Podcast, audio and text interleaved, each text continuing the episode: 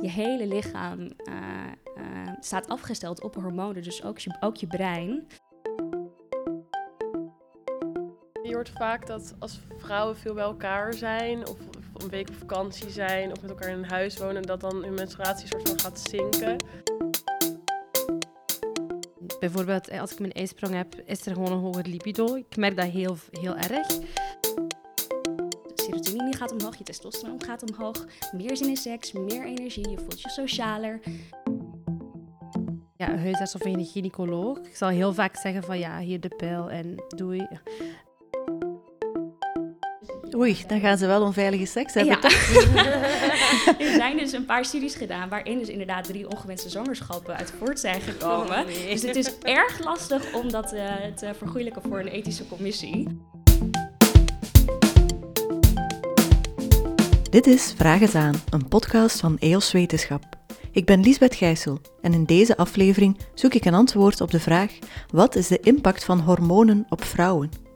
Dit is trouwens een bijzondere aflevering, want het is er eentje met publiek. Het gesprek vond plaats in de Roma in Antwerpen, ter gelegenheid van het festival Fountain Fest.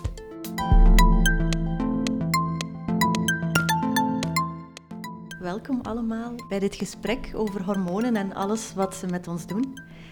Menstruatie, de cyclus, hormonen, het zijn dingen waar we heel weinig over praten. En geen betere plek dan hier, dacht ik zo, op Fountain Fest, om dat juist wel te gaan doen. Ehm, want hormonen kunnen heel veel impact hebben op vrouwen, of het nu gaat om natuurlijke hormonen of om kunstmatige hormonen, zoals bij de anticonceptiepil. Ehm, hoe zit dat juist allemaal? Welke invloed hebben die hormonen nu op onze gezondheid, op ons gemoed en op ons gedrag? En hoe moeten we daarmee omgaan? Hoe kunnen we ook het taboe doorbreken dat er nog altijd op rust? Dat soort vragen, daar wil ik graag vandaag een antwoord op uh, zoeken. Ik ben Lisbeth Gijssel, ik ben wetenschapsjournalist bij EOS Wetenschap en ik ben ook maker van de podcast Ongesteld, een podcast over menstruatie. En ik heb vandaag uh, twee experts uitgenodigd die ons komen vervoegen. Latifa El Kadouri en Annemarieke Dorenweert. Uh, Latifa is opgeleid als vroedvrouw en zij werkt nu als uh, gezinsondersteuner bij Kind en Gezin. Maar misschien wel de belangrijkste reden waarom ze hier vandaag is, om, is omdat ze oprichter is van Dear Body, een organisatie die werkt rond seksualiteit en cultuursensitieve taboes. Um, welkom Latifa. Dank je wel. Um, en Annemarieke uh, Doornweert, zij is neuropsycholoog en zij onderzoekt aan de Universiteit van Utrecht de impact van de anticonceptiepil op vrouwen. Het eerste half uurtje van deze sessie zal ik zelf in gesprek gaan met uh, Latifa en Annemarieke. En het tweede deel is het aan jullie, aan het publiek, uh, om vragen te stellen of uh, in interactie te gaan met ons. Oké, okay, dan kunnen we eraan beginnen, denk ik. Ja, Latifa, Annemarieke, welkom. Um, ervaren jullie eigenlijk zelf een taboe rond menstruatie en hormonen? Of is dat toch een beetje overdreven om het vandaag nog een taboe te noemen? Um, ik denk op persoonlijk uh, niveau, um, als ik het vaak heb over mijn werk en over het onderwerp, dat dan heel veel taboes gelijk wegvallen. Um, dat is heel leuk, omdat je daar dan hele leuke gesprekken en relevante gesprekken over krijgt. Maar ik ben er ook wel schuldig aan dat ik bijvoorbeeld op mijn werk wel iemand ben die hè, de tampon of mijn maandverband zorgvuldig wegstop als ik naar het toilet loop. Dat ik ook niet zo snel muziek zal melden als ik heel erg last heb van mijn uh, menstruatie. Dus ik denk dat daar nog zeker een taboe, uh, taboe op zit, die ik persoonlijk ervaar. Hm. En bij jou, Latifa? Ja, um, ik ervaar zeker persoonlijk een um, taboe rond menstruatie. Um, en dat uitzicht vooral in hetzelfde zoals dat jij mm. zegt, zo stiekem een maatverband of tampon nemen om naar het toilet te gaan. Maar ook zo praten over hoe ziet menstruatiebloed er nu eigenlijk uit? Hoe is dat bij jou? Hoe is dat bij mij? Uh, om daar wat onderling over te praten. Dat mis ik ook heel erg. Um, en daarnaast, hoe dat menstruatie wordt uitgebeeld op tv. Um, als je kijkt naar de reclamespotjes, is dat heel vaak iets waar we ons voor moeten schamen, precies, of moeten verbergen. En het bloed wordt ook altijd afgebeeld als zo blauw water. Ja, blauw, of, hè? Ja, dus het is zo niet echt heel realistisch ook. Um, en daar ben ik me nu wel de laatste tijd heel bewust van, van uh, dat taboe daar rond eigenlijk. Mm -hmm. Dus ja, absoluut.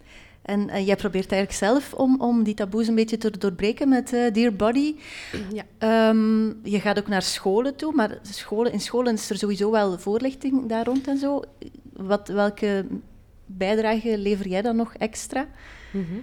Nu, cultuursensitief werken houdt eigenlijk in dat je als professional of non-professional heel bewust bent van cultuurafhankelijke aspecten. Ehm, en ik heb zelf als jong meisje gemerkt op school dat, het heel, ja, dat de focus lag op voortplanting en SOA's, hè, seksueel overdraagbare aandoeningen. Van onveilig seks krijg je HIV of AIDS of uh, kan je chlamydia krijgen. Um, en zo wat de anatomie, maar daar stopt het. Ik heb heel hard het gevoel gehad dat intimiteit, uh, relaties, um, cultuursensitieve taboes, dat dat eigenlijk niet besproken wordt op school. Um, en we zien ook dat Vlaanderen, de dag van vandaag, niet meer Vlaanderen is zoals 50 jaar geleden. We zijn heel divers. De klassen zijn heel divers.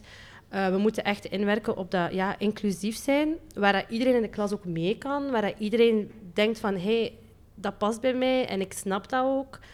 Um, en een voorbeeld daarvan is bijvoorbeeld ja, de huwelijksnacht, wat voor heel veel culturele groepen nog heel belangrijk is. Of bijvoorbeeld de maagdelijkheid, heel die discussie daar rond. Uh, genitale verminking is ook wel iets dat heel belangrijk is. Um, of ja, ook gewoon menstruatie, hè, waar in heel veel culturen, verschillende culturen, ook de Vlaamse cultuur, nog een heel grote taboe is. Mm-hmm. Dus dat probeer ik dan op scholen um, echt bespreekbaar te maken, die typische ja, ja onderwerpen. Als, als het dan gaat over maagdelijkheid bijvoorbeeld, misschien voor eens en voor altijd, kan je ontmaagd worden door een tampon? ja, dat is uh, ja, zo'n beetje de vraag, maar nee. Het antwoord is nee. Uh, we hebben niet echt een, we hebben eigenlijk geen maagdenvlies, hè, dat kapot moet gemaakt worden of doorboord worden, hè, om het even zo wat gek te zeggen. Maar we hebben eigenlijk, ja, een, ik denk dat de meesten het wel weten, hoop ik, een, uh, een maagdenrandje.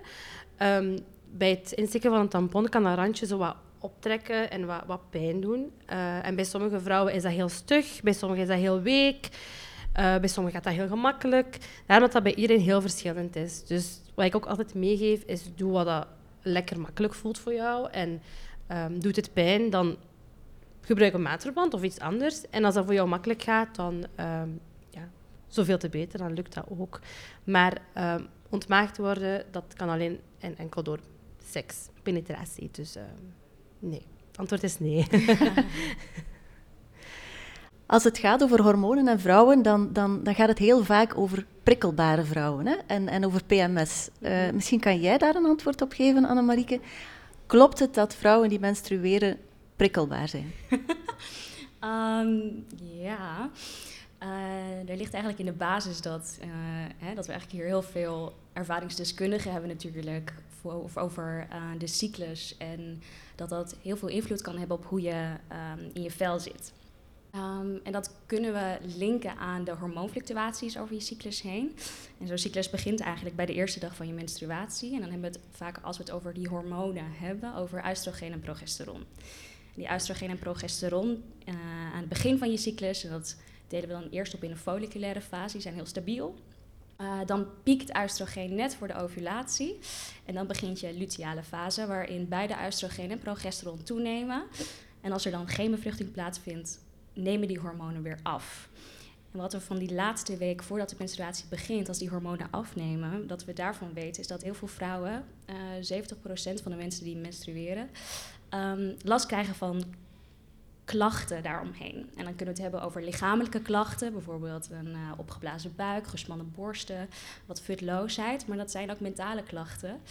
En dat kan variëren van wat geïrriteerder zijn, wat prikkelwaarder zijn, uh, maar ook echt uh, depressieve klachten ontwikkelen. Um, en dat kunnen we eigenlijk ook linken aan, dan beginnen we gelijk alweer een beetje bij de, de hersenen waar we aankomen is dat we weten van die hormonen dat die hersengebieden beïnvloeden die um, je emoties verwerken. En die dus bepalen hoe je op emoties reageren. Um, en we weten dat die um, oestrogeen bijvoorbeeld ook het serotoninesysteem beïnvloedt. En serotonine staat al bekend als het gelukshormoon. En dat heeft dus invloed op uh, je eetlust, hoe je slaapt, maar ook je stemming. En het idee is dus dat ja, zodra aan het eind van je cyclus die hormonen afnemen, oestrogeen en progesteron, dat die serotonine dus ook afneemt, waardoor je dus wat prikkelbaarder kan worden, waardoor je daar de cravings krijgt, hè, zin in wat chocolade, eten, exact, exact, uh, minder lekker slaapt, waardoor je inderdaad prikkelbaarder kan zijn. Um, daar staat alleen ook tegenover dat um, naast die negatieve ervaringen die je kan hebben met die hormonen, ook tijdens de ovulatie, als oestrogeen heel erg piekt, je juist beter in je vel kan zitten. Uh, de serotonine gaat omhoog, je testosteron gaat omhoog, meer zin in seks, meer energie, je voelt je socialer. Dus er zit ook een keerzijde aan van ja, je kan prikkelbaarder zijn, maar je kan eigenlijk ook een heel erg voordeel uithalen van die oestrogeenpiek. Mm dus ja, hormonaal is niet altijd, heeft niet altijd een negatieve connotatie. En daarbij vind ik het ook altijd heel belangrijk om te benoemen dat alle mensen hormonale wezens zijn. Hormonaal wordt vaak heel erg negatief gezien. Ehm, mannen zijn net zo goed hormonaal. Testosteron is net zo goed een hormoon. En vrouwen zijn eigenlijk, hebben eigenlijk een heel erg ehm, voorspelbaar patroon dat elke maand gevolgd wordt. Terwijl mannen en het testosterongehalte ontzettend grillig is. Dat kan echt van minuut tot minuut verschillen. Dat, dat, ligt heel erg aan wat ze tegenkomen gedurende de dag. Wat ze zien, wat ze, of ze een wedstrijd hebben gewonnen of verloren. Uh, ja, dus is heel erg subjectief. Ja, ja. Maar als ik het goed begrijp, dan, dan, dan is die prikkelbaarheid vooral een symptoom in de week voor de menstruatie en niet per se tijdens de menstruatie? Uh, ja, van tijdens de menstruatie uh, is het bekend dat gewoon best wel lichamelijke klachten kunnen optreden. Hè? De pijn, uh, dat soort zaken. Dus je kan je ook heel erg voorstellen dat als je zoveel bloed verliest, als je heel erg buikkramp hebt, dat je daar ook niet echt heel vrolijk van wordt. Maar hormonaal weten we dat dat eerder invloed kan hebben op die week voor de menstruatie begint. En dat um, kan vaak doorlopen tot die één of twee dagen, um, die eerste twee dagen van je menstruatie eigenlijk. Mm-hmm. En, en dan, um, je kan dan die cyclus gaan onderdrukken door bijvoorbeeld de pil te nemen, mm-hmm. waardoor jouw hormonen uh, altijd ongeveer hetzelfde zullen zijn en je dus in principe geen last meer zult hebben van die PMS-klachten. Maar toch zijn er ook wel veel vrouwen die klagen over de pil. Um, er is ook een trend dat steeds meer vrouwen daarmee gaan stoppen met die pil. Uh, wat is daar eigenlijk het probleem mee met die anticonceptiepil? Um, voor mij is het grootste probleem het gebrek aan de onderzoek en het gebrek aan informatievoorziening. Uh, ik denk dat daar uh, um, ja, heel veel nadelen uit voortkomen. Het is altijd heel belangrijk om hierbij te melden dat echt het gros van pilgebruiksters geen verandering zullen opmerken in inderdaad stemming. Hè, wordt Um, daar wordt heel vaak problemen mee gezien. Gros van de vrouwen zal hier geen problemen mee opmerken. de, de, pil is een anticonceptiemethode die heel best wel betrouwbaar is. Die is effectief. Heeft gezorgd voor een ontzettende impuls aan ja, emancipatie en de seksuele revolutie. Dus er zitten heel veel voordelen aan. Ook het plannen van je menstruatie. En er zijn ook vrouwen die daardoor een positief effect ervaren van de pil. Um, maar er is dus een deel vrouwen die inderdaad aangeeft van ik zit echt, ja, ik voel me zoveel slechter nadat ik de pil ben begonnen. maar dan gaat het toch ook vaak over depressieve klachten en zo, hè? Exact. En, en gemoedsschommelingen? Ja, ja, exact. Dus dan heb je het eigenlijk over... Dat, dat verschilt heel erg van... Ik ben gewoon inderdaad geïrriteerder... Um, naar echt het ontwikkelen van depressieve en angstsymptomen... en zelfs stoornissen ook daardoor. Het lastige is dat we niet weten wie dat zijn. We weten niet wat de risicofactoren zijn, we weten niet hoe het werkt. We weten alleen dat er een deel is die dat ervaart. En dat is waarschijnlijk zijn dat bepaalde vrouwen die heel gevoelig zijn voor de hormonale veranderingen die de pil inderdaad veroorzaakt. Het lastige is dat we vanuit de wetenschap dus nog niet kunnen zeggen, um, we geen hard bewijs nog dat de pil ook daadwerkelijk die klachten veroorzaakt. We kunnen alleen zeggen dat er een link is tussen die twee. Er is een associatie. Dus pilgebruikers hebben meer risico op het ontwikkelen van stemmingsproblemen. We weten alleen nog niet of dat echt door die um, hormonen in de pil komt. Dat kan je op een manier onderzoeken dat doen we dan placebo-gecontroleerde studies, waarin je een deel van de vrouwen de echte pil geeft en een deel vrouwen een suikerpil. En dat je niet vertelt wie welke heeft. Het probleem is dat je daarbij... Oei, dan gaan ze wel onveilige seks hebben, ja. er zijn dus een paar studies gedaan waarin dus inderdaad drie ongewenste zwangerschappen uit voort zijn gekomen. Oh, nee. Dus het is erg lastig om dat uh, te vergoeilijken voor een ethische commissie. Um, dus dat maakt het onderzoek gewoon heel erg lastig. Neem, nemen jullie eigenlijk zelf de pil?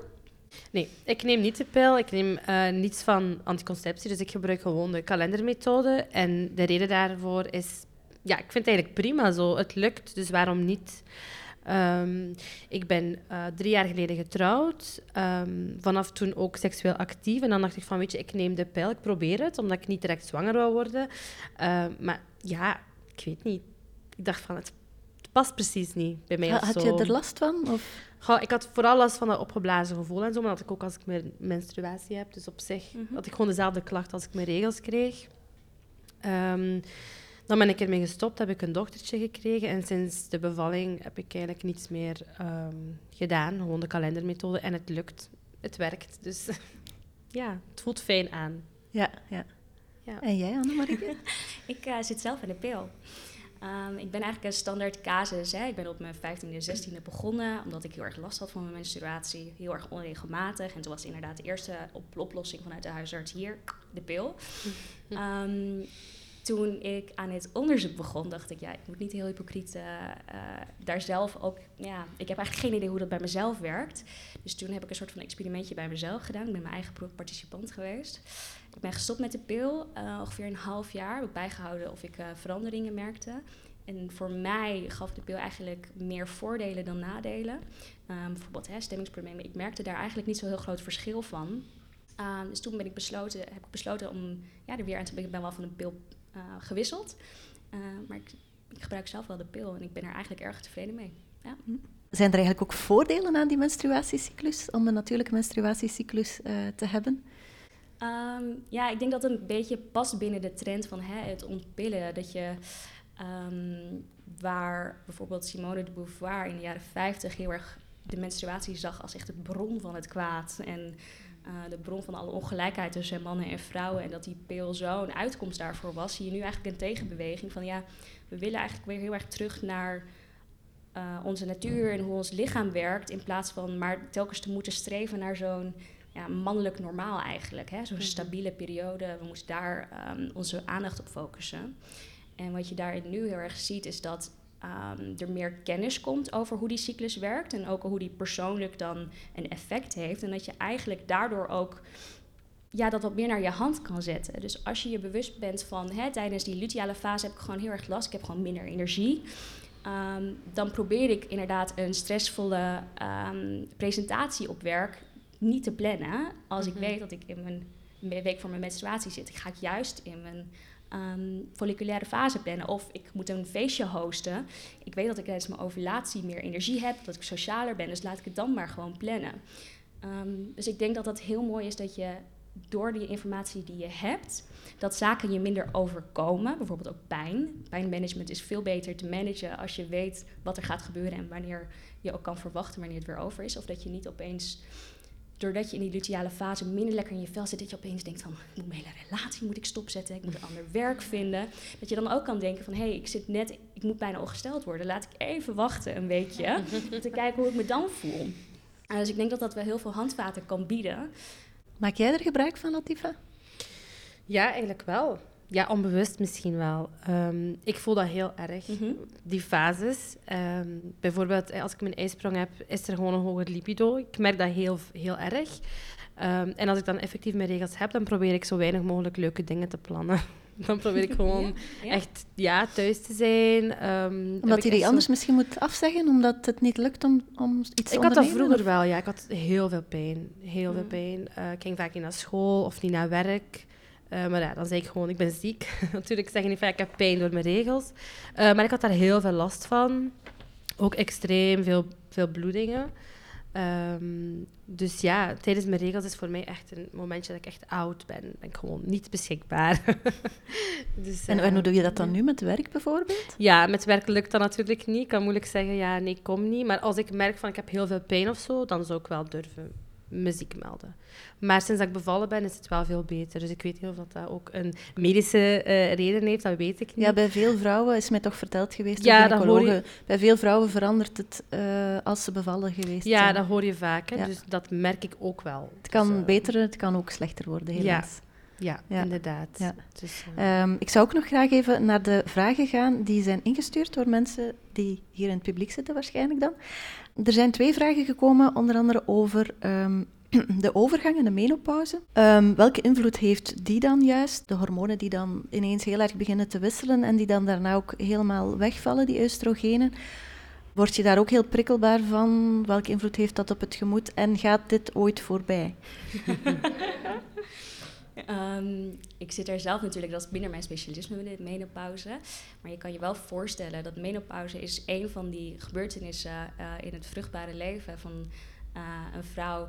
Dat hormonaal ontzettend veel veranderingen veroorzaakt. En ja, je spreekt nog steeds over diezelfde hormonen, zoals oestrogeen en progesteron, die dan ontzettend afnemen. Waardoor hè, al die uh, systemen in je brein en al die functies in je brein ook zullen veranderen. Net zoals tijdens je cyclus. Maar waarschijnlijk is dat omdat die veranderingen dan nog groter zijn, dat je dan een, nog groter effect uh, ondervindt. Um, hierbij is het ook um, het idee dat tijdens deze grote gebeurtenissen niet alleen je hormonen veranderen, maar ook je omgeving, je zelfbeeld, je, je um, uh, zelfvertrouwen. En dat dat ook heel erg gelinkt is aan de stemmingsklachten die je dan kan ondervinden door menopauze. Um, hè, tijdens deze periode is er ook het risico op uh, ontwikkelen van een depressie bijvoorbeeld verhoogd in vrouwen. Um, Omwille van die wisselende hormonen dan? Um, ik denk dat dat een deel is van het hele verhaal. Hè? Want dat, dat je gemoedstoestand wordt niet puur lichamelijk bepaald. Je bent meer dan je biologie. Je bent ook je omgeving, je bent je persoonlijkheid. Dus al die dingen spelen een rol. En vooral in dit soort gebeurtenissen als de menopauze verandert er zoveel dat daar een invloed op kan hebben. Maar ik denk zeker dat hormonaal daar ook een aspect van is. Mm -hmm. uh, maar na een aantal jaar gaan die hormonen toch weer stabiel worden. Hè? Wordt het dan beter? Ik denk dat dat heel erg verschilt. Net zoals hè, het voorbeeld over zwangerschap. De ene uh, heeft er een stuk minder last van de andere meer. Uh, ik denk wel dat je uiteindelijk, ben nu aan het speculeren, um, een stabielere toestand dat je daarin komt en dat je een soort van voor jezelf een nieuw normaal kan uh, maken. Hm. Een volgende vraag. Um, iemand heeft een vraag gesteld over um, de hormoonspiraal. Um, kan die ook zorgen voor prikkelbaarheid, net zoals bijvoorbeeld de menstruatiecyclus, maar bijvoorbeeld ook voor geheugenproblemen of problemen met redeneren? Um, de hormoonspiraal, nou ja, het zegt het al, er zitten ook hormonen in. Bij de hormoonspiraal weten we dat er alleen um, synthetische vormen van progesteron in zitten, terwijl bij, vaak bij een combinatie anticonceptiepil beide oestrogeen en progesteron in zitten. Um, het he spiraal heeft wel een minder hormonen en het wordt inderdaad plaatselijk hè, in de baarmoeder geplaatst, waardoor heel vaak wordt gedacht het heeft gewoon een lokaal effect. Hè? Dus het beïnvloedt alleen maar je baarmoeder en je eierstokken en het gaat niet naar de hersenen. ja, het probleem is, er is niet zoiets als een hormonaal effect. Je hele lichaam uh, uh, staat afgesteld op hormonen, dus ook je, ook je brein. Um, dus het is alleen maar logisch dat dat ook een effect kan hebben op je brein. En er is laatst uh, in 2000, hmm, ik het goed zeggen, 19, is er een studie uitgekomen dat laat zien dat je stressverwerking, ook in pilgebruiksters, um, je lichamelijke stressverwerking sterker staat afgesteld. Dus dat zou kunnen betekenen dat ook um, uh, de spiraal een uh, effect op je hersenen heeft en niet alleen op je um, baarmoeder, maar dat het wel kan betekenen dat voor de ene persoon de spiraal beter werkt dan bijvoorbeeld de pil, doordat het een andere samenstelling van hormonen heeft en een ander um, uh, dosis van hormonen. Ja, ja, dus maar als ik het goed begrijp, dan, dan zou het kunnen dat mensen die de pil nemen of die een hormoonspiraal hebben, heviger reageren op stresssituaties. Ja, dat is de, we weten ervan dat je, dat je inderdaad je lichamelijke stressrespons verandert. Hè, dan hebben we het over je cortisol, uh, je stresshormoon. Um, en dat uh, functioneert anders bij mannen en vrouwen met een natuurlijke cyclus dan vrouwen die pil slikken of de spiraal hebben. Mm -hmm. Ik denk, ik heb zelf ook nog vragen hoor, maar uh, ik wil jullie zeker ook aan het woord laten. Dus um, als er mensen zijn die vragen hebben voor uh, Latifa, Annemarieke of voor mij, dan uh, komt mijn collega Kim heel graag bij je langs met de microfoon.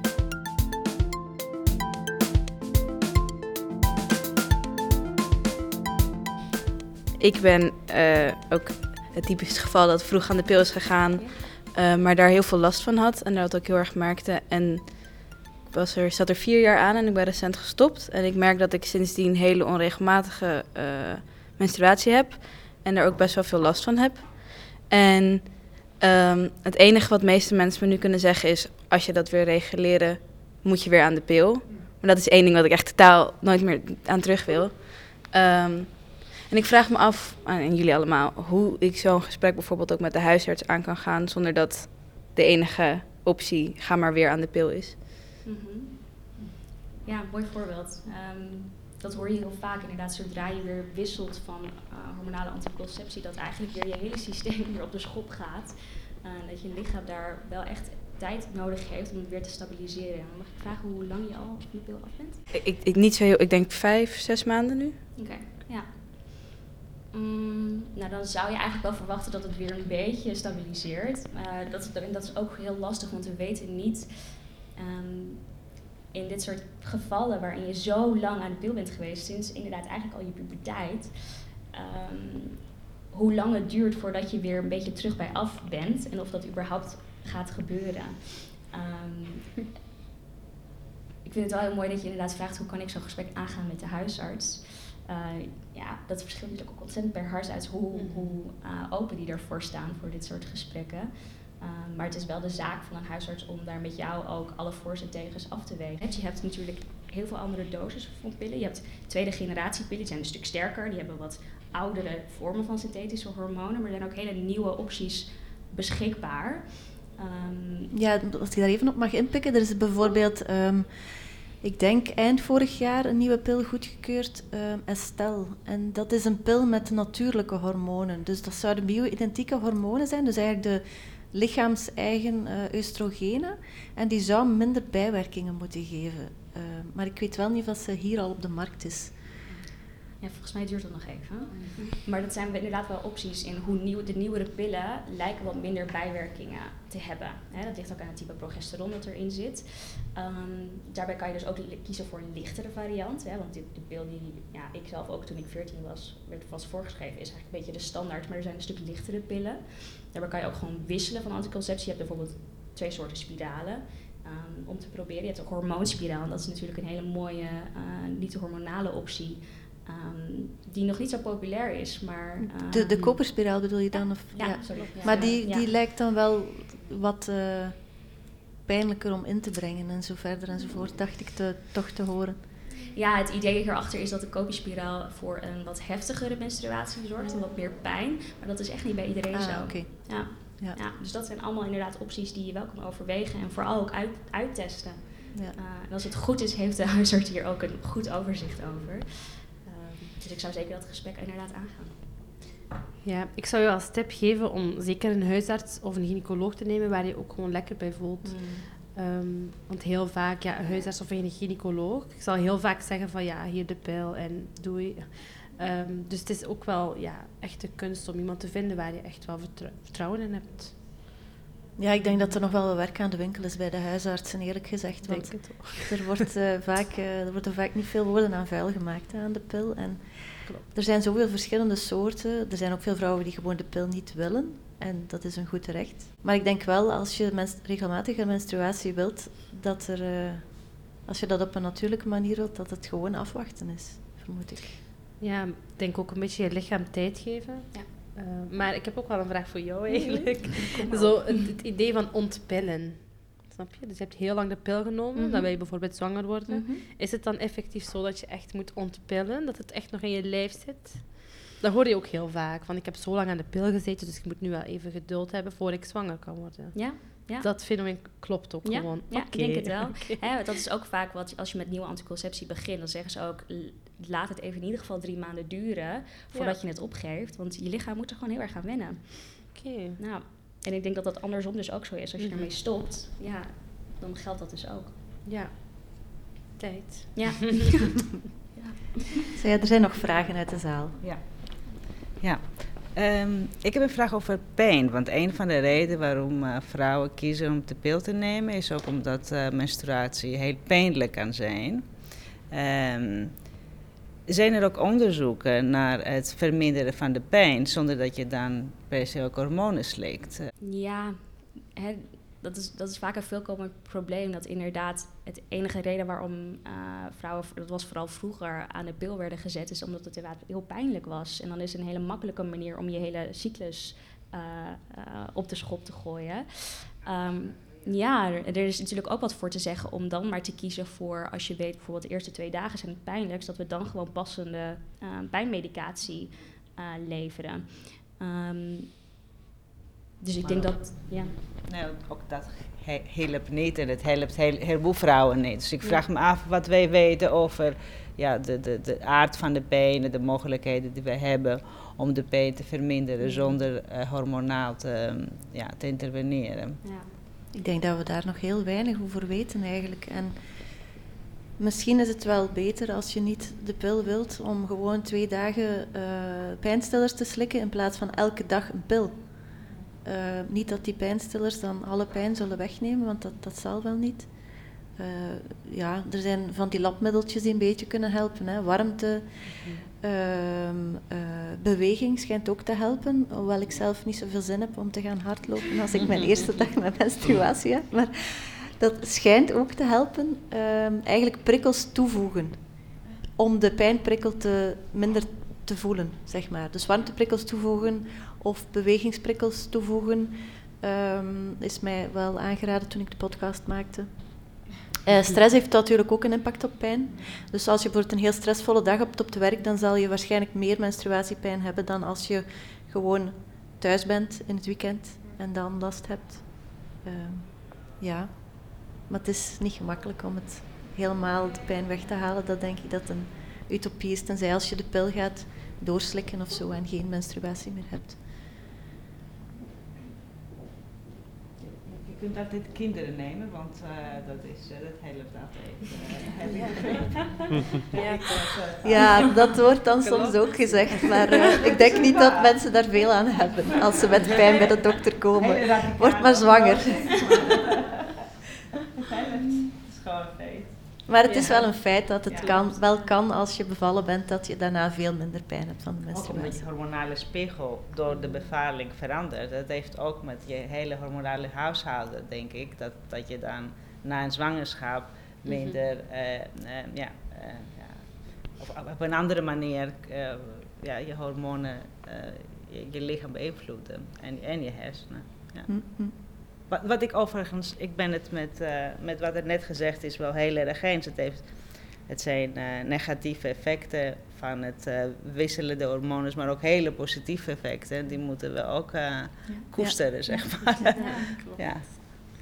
Er was daarachter ook nog een vraag, dacht ik.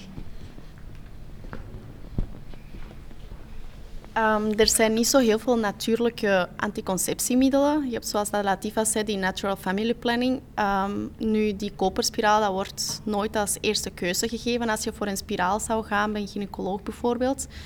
Nu, um, omdat ze vaak zeggen van ja, je bloedt er veel meer. Hè. Een vrouw wil eigenlijk iets niet, hormonaal, iets niet hormonaals, maar toch wel die positieve bijwerkingen wel hebben. Maar het is altijd ja, het is niet altijd en-en, dus dat is zo een keuze. En heel vaak um, is dat vooral die eerste drie maanden die heel pijnlijk kunnen ervaren worden bij die koperspiraal. Dus ik denk dat ze dat meer zou informeren van kijk, een koperspiraal moet gewoon bij het plaatsen heel rustig aan geplaatst worden, want anders wordt het wel heel erg pijnlijk. Hè? Mhm. Dus dat dat heel rustig aan geplaatst wordt en dat je dan een, een, onmiddellijk daarna een, een, een pijnsmedicatie neemt, dat dat meestal wel oké is. Nu, mijn vraag is, uh, in verband met dat koperspiraal, kan je erop vertrouwen dat jouw eigen cyclus eigenlijk wel sneller... Um, ja, kan je jouw natuurlijke cyclus volgen dan met dat koperspiraal? Zien jullie dat in studies of niet? Want daar vond ik niks over. Um, mooie vraag en mooie toevoeging inderdaad. Hè? Um, wat wel vaak wordt gedaan als je bijvoorbeeld hormonale anticonceptiegroep vergelijkt met natuurlijke cyclus, dat wel uh, gebruikers van hormonale uh, van een koperspiraal worden toegevoegd aan de natuurlijke cyclusgebruikers. Dat is ook een wat praktische overweging, omdat er gewoon heel weinig participanten te vinden zijn die met een natuurlijke cyclus zitten. En dan het idee is inderdaad dat omdat die koperspiraal non-hormonaal is en echt een plaatselijk effect heeft op ja, je, je baarmoeder en je baarmoederhals, Um, dat dat eigenlijk inderdaad hormonaal je cyclus niet zou moeten beïnvloeden. Um, er zijn inderdaad, voor zover ik heb tegengekomen, niet per se studies die daar inderdaad een hormonaal profiel voor hebben opgesteld. Dus daar ben ik wel heel erg benieuwd naar of dat uh, wisselt. Ik zie daar een uh, aanvullende opmerking. Ja, nee, ik ben um, ervaringsdeskundige. Ik heb een koperspiraal gehad en bij mij was het. um, bij mij heeft het geen invloed gehad over uh, hoe regelmatig het was. Het bleef gewoon regelmatig en het bleef gewoon prima. Wat wel belangrijk is bij de koperspiraal is dat hij iets minder betrouwbaar is. Dus je moet wel even af en toe laten checken of hij nog goed zit. Anders dan uh, ja, kunnen er dingen gebeuren die niet de bedoeling zijn. er was uh, achteraan ook nog een vraag, dacht ik, ergens. Vier.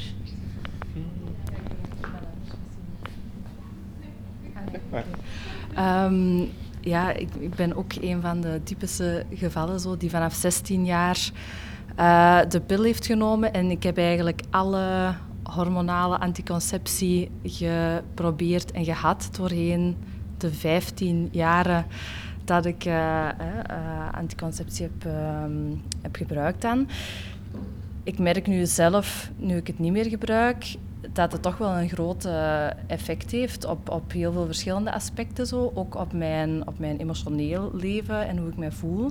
En ik vraag me af, hè, aangezien dat heel veel meisjes al op jonge leeftijd, 14, 15, 16 jaar, beginnen met hormonale uh, anticonceptie, of dat daar eigenlijk studies rond zijn en genoeg bij wordt stilgestaan hoe een effect dat, dat heeft op, op uh, vrouwen in volle ontwikkeling, die nog moeten ontdekken wie dat ze zijn, die uh, qua persoonlijkheid volop aan het ontwikkelen zijn, terwijl dat we nu ook meer en meer te weten komen en horen dat zelfs uw partnerkeuze uh, tot op zekere hoogte zou kunnen beïnvloeden. En ik, ik vind het um, eigenlijk straf dat daar zo weinig over wordt geschreven, gesproken.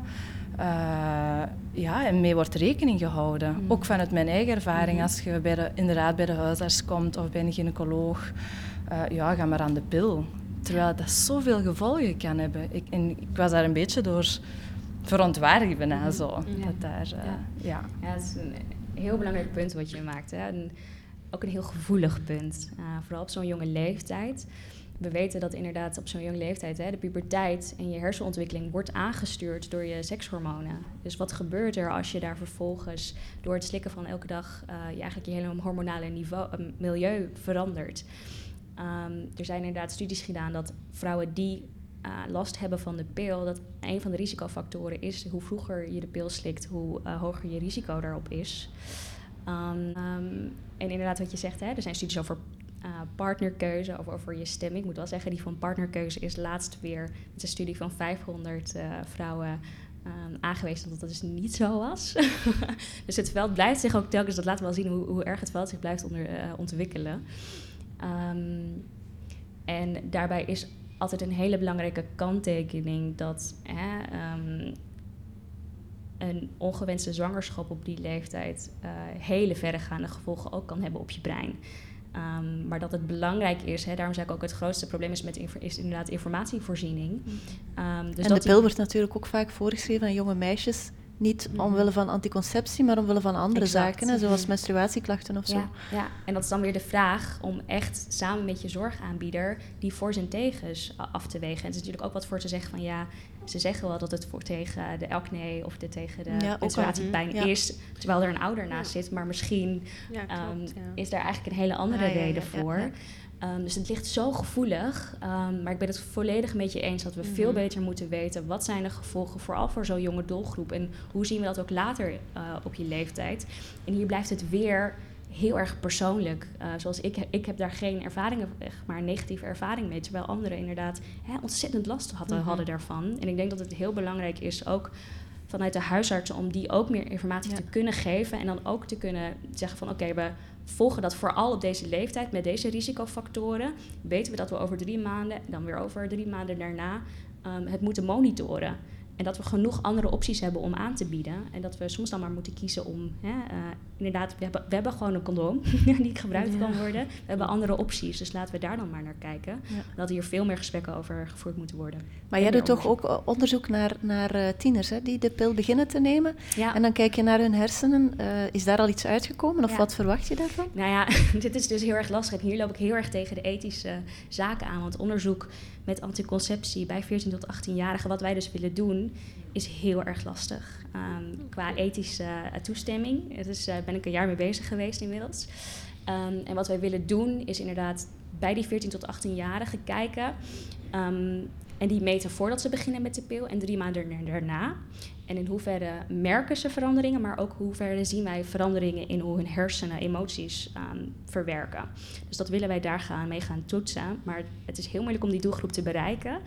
Ook, daar loop ik ook tegen taboes aan vanuit scholen, vanuit ouders ook. Van hè, hoe durf je te vragen naar uh, anticonceptie en zulke persoonlijke informatie op te vragen. Um, dus dat heeft wel heel veel voet in de aarde. We zijn ermee bezig. wil misschien zelf nog even aanvullen dat ook iemand uh, die hier vandaag wellicht zit, graag ook nog het uh, voordeel van de pil wilde aanstippen, namelijk dat het ook beschermt tegen eierstokkanker. En um, dat is inderdaad zo dat de pil inderdaad wel wat uh, voordelen heeft. Het, het, zou het risico op andere kankers mogelijk lichtjes verhogen, zoals denk ik borstkanker. borstkanker Maar andere kankers ben je dan weer beter beschermd, zoals eierstokkanker. Ja. Dus het is niet alleen maar kommer en kwel natuurlijk. Uh, misschien wil ik dan zelf nog wel een vraag stellen. Um, het verschil tussen de pil doornemen en een week per maand stoppen om die bloeding te laten doorkomen. Um, is de een of andere optie beter of slechter dan de andere? Want de meeste vrouwen lassen een stopweek in, denk ik. Hè? Hebben die stopweek nodig? Um, vanuit een, ja, hè, ik ben natuurlijk geen medicus, dus uh, de biologie erachter, uh, daar ben ik me niet heel erg mm, niet erg op ingelezen. Wat ik wel weet is dat we heel vaak ook kijken als we dus inderdaad het, effect van de pil studeren op cognitie of op stemming. Dat we wel heel vaak kijken naar oké, in hoeverre Um, verschilt dat inderdaad tussen een actieve week en een stopweek. Met het idee dat mogelijk die hormonale fluctuaties, dus je lichaams eigen productie, dan weer net iets omhoog komt. Maar daar zien we eigenlijk geen significante verschillen in. Omdat vaak ook, um, ja, het duurt even voordat die, voordat die uh, um, uh, synthetische hormonen weer worden afgebouwd en volledig afgebroken in je lichaam. En eigenlijk zodra dat weer gebeurt, ga je weer beginnen. dus ik vraag me af hoe groot effect dat heeft op uh, gemoed. Ja, ja. Wat ik wel heb gehoord van een gynaecoloog is dat als je last hebt van migraine, mm-hmm. dat het beter is om de pil door te nemen. Omdat je anders in die menstruatieweek weer hoofdpijn gaat krijgen. Omwille van de hormonen die je dan gaat aanmaken. Ja, daar is nog een vraag. Um, ik vroeg me af, uh, je hoort vaak dat als vrouwen veel bij elkaar zijn, of, of een week op vakantie zijn, of met elkaar in een huis wonen, dat dan hun menstruatie soort van gaat zinken. En dat het is op hetzelfde moment. En er is een heel, altijd een heel groot deel die heel hard schreeuwt dat dat echt zo is. En die het ook zelf hebben meegemaakt. En ook heel veel mensen die zeggen nee, dat kan echt niet. En ik vroeg me af of jullie weten of dat een feit of een fabel is. Ik heb het uh, opgezocht toen ik de podcast maakte. En uh, het blijkt niet te kloppen. Uh, dus alle mooie verhalen van uh, nonnen in kloosters en zo verder ten spijt. dus die menstruatie blijkt dus niet op elkaar af te stemmen. Uh, dus het is gewoon toeval. Het is natuurlijk wel zo dat bijvoorbeeld stress een impact kan hebben. En als je met een groep vrouwen samenleeft en je hebt net op het, dezelfde gebeurtenissen meegemaakt die bijvoorbeeld stressvol kunnen zijn, dan kan het zijn dat die menstruatie wat uitblijft en dat je dat dan toch samen krijgt, denk ik dan. Maar voor de rest denk ik niet dat er veel, dat er veel verbanden te zoeken zijn tussen vrouwen die samen gaan menstrueren. Jammer.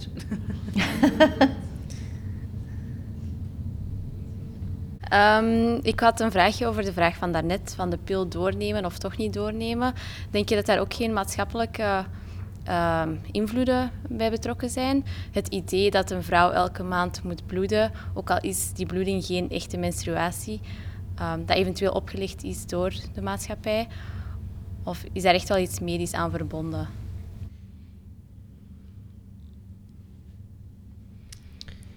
Volgens mij is dat gewoon cultureel.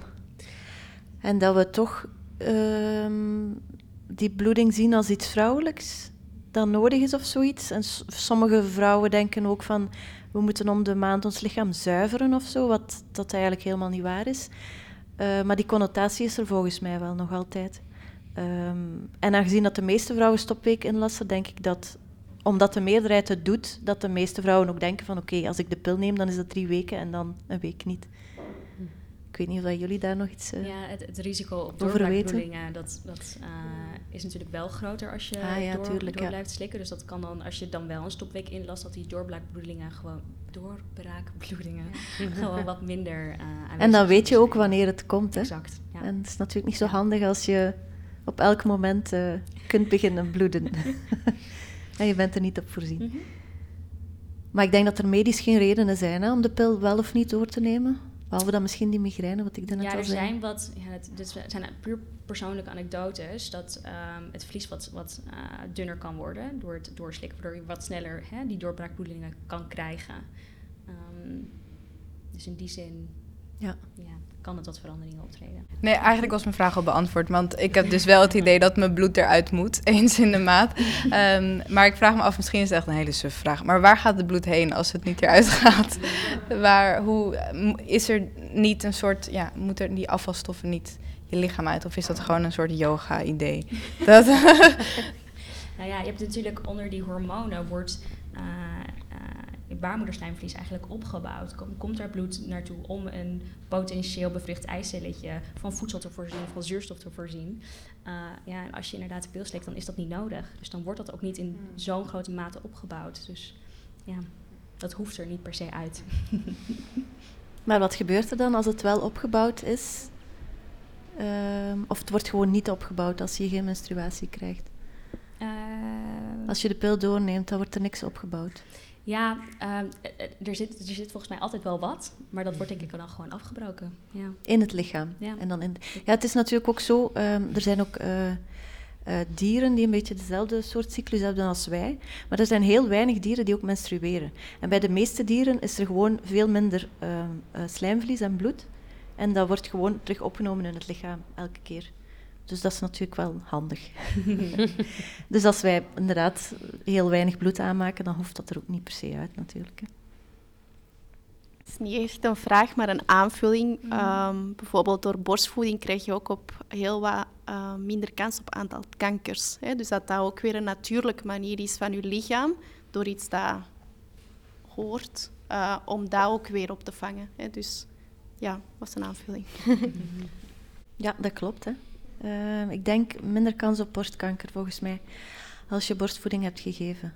Um, en het is natuurlijk ook zo dat vrouwen eigenlijk van nature niet gemaakt zijn om zoveel te menstrueren. Omdat onze voorouders, die waren gewoon veel meer zwanger, want er was geen anticonceptie. Dus die menstrueerden veel minder vaak. Die, die, die kregen een kind, dan, dan gaven ze twee of drie jaar borstvoeding, waarbij ze ook niet menstrueerden. Dan menstrueerden ze een paar keer en die waren terug zwanger. Dus het feit dat wij elke maand heel die cyclus doorlopen, is eigenlijk niet zo natuurlijk als we zouden denken. Allee, ik ga je geen pleidooi houden voor, voor tien kinderen en uh, superlang borstvoeding, helemaal niet zelfs. Maar uh, het kan wel verklaren waarom ja, dat we er eigenlijk wel soms veel last van hebben. En ja, we willen misschien dat alles natuurlijk gaat, maar het is dus misschien ook niet zo natuurlijk als we misschien denken. Uh, misschien nog een laatste vraagje over uh, taboes. Uh, we hebben hier gezellig alle ervaringen zitten uitwisselen zonder een blad voor de mond te nemen, wat heel fijn is. Maar we zitten hier natuurlijk wel met bijna alleen maar vrouwen. Ehm, en in de maatschappij en, en onder mannen en vrouwen samen wordt er veel minder over gepraat.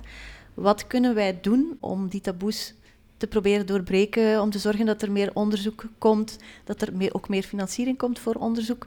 Hoe kunnen wij, hoe kunnen we daar samen voor zorgen dat er meer aandacht komt voor dit soort zaken? Ja, ik denk dat we echt wel moeten beginnen bij onszelf en misschien naar onze kinderen toe, van jongs af aan, uh, die gesprekken op tafel leggen.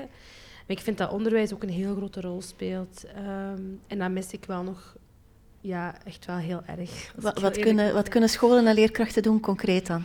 Uh, ik vind de, het vak rond seksuele opvoeding moet echt moet echt anders. Het moet echt um, ja, opener, um, moet veel uitgebreider, uh, meer details. Daarvoor hoeven niet echt de dirty details dat je persoonlijk meemaakt, moet je niet allemaal gaan blootleggen. Maar er moeten echt wel ja, thema's zoals menstruatie um, echt in de klas besproken worden. Kan, dat hoeft per se niet door mij bijvoorbeeld, maar door een mannelijke leerkracht of zo. Ik vind dat dat al heel veel doet uh, bij jongeren. Het zit hem denk ik echt ook in de kleine dingen. Um, Misschien ook meer informatie over die mood swings en zo, want ik denk dat dat nu eigenlijk niet in de seksuele opvoeding zit. Hè? Nee. nee, eigenlijk niet, nee. Um, ja, in gesprek gaan. Echt in gesprek gaan. Het klinkt misschien cliché, maar het gewoon echt zeggen. Um, mijn zus heeft nu ook een zoontje en die is al wat ouder en die begint daar echt al over te praten. Van kijk, mama heeft dit in haar slip en dit in haar slip. Ik denk dat dat, dat, dat echt wel een verschil maakt. Ja. Ja. Uh, kleine stapjes, denk ik. Er is in, in Nederland ook iemand bezig die heeft een uh, soort van simulator ontwikkeld. Ik weet niet of je die kent, Annemarieke. Een simulator om, om menstruatiepijn te simuleren. En die uh, trekt daarmee bijvoorbeeld naar bedrijven en naar scholen. En dan mogen Dat is wel mannen en jongens die uitproberen, en, of mannelijke leerkrachten bijvoorbeeld, om eens te voelen eh, hoe het voelt. dus dat is misschien ook wel een aanrader. Dus als er in Vlaanderen eh, daar iemand mee wilt beginnen, eh, ik zou zeggen, doe zeker.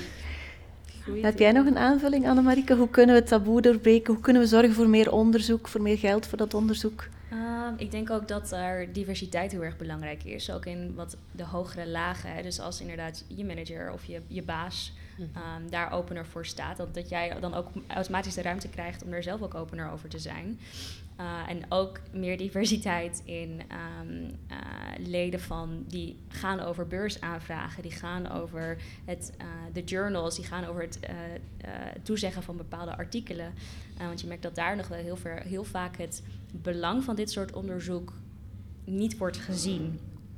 dus ik denk zodra we daar ook meer vrouwen in hebben die dat ook En, en komt dat dan effectief omdat er te veel mannen zijn die dit soort onderzoek beoordelen dan? Of?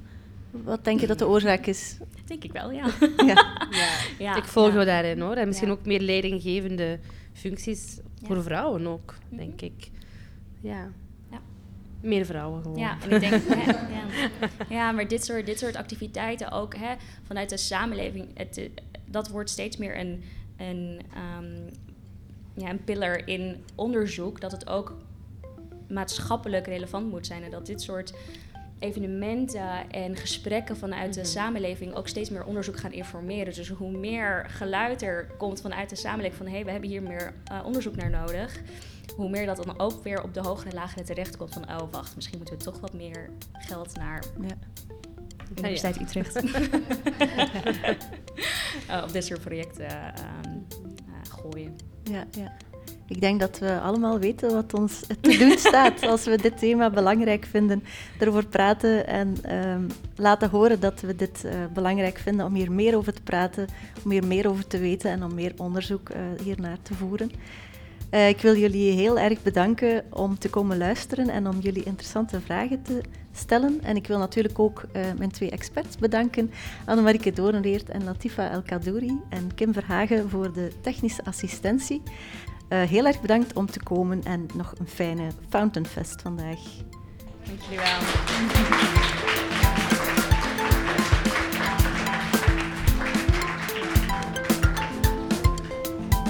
Dit was Vraag het aan, een podcast van EOS Wetenschap. Vond je deze podcast interessant? Luister dan zeker ook naar Ongesteld, een vierdelige podcastreeks over menstruatie. En schrijf je in op de nieuwsbrief van EOS, zo blijf je op de hoogte van nieuwe podcasts. Dat kan via onze website www.eoswetenschap.eu.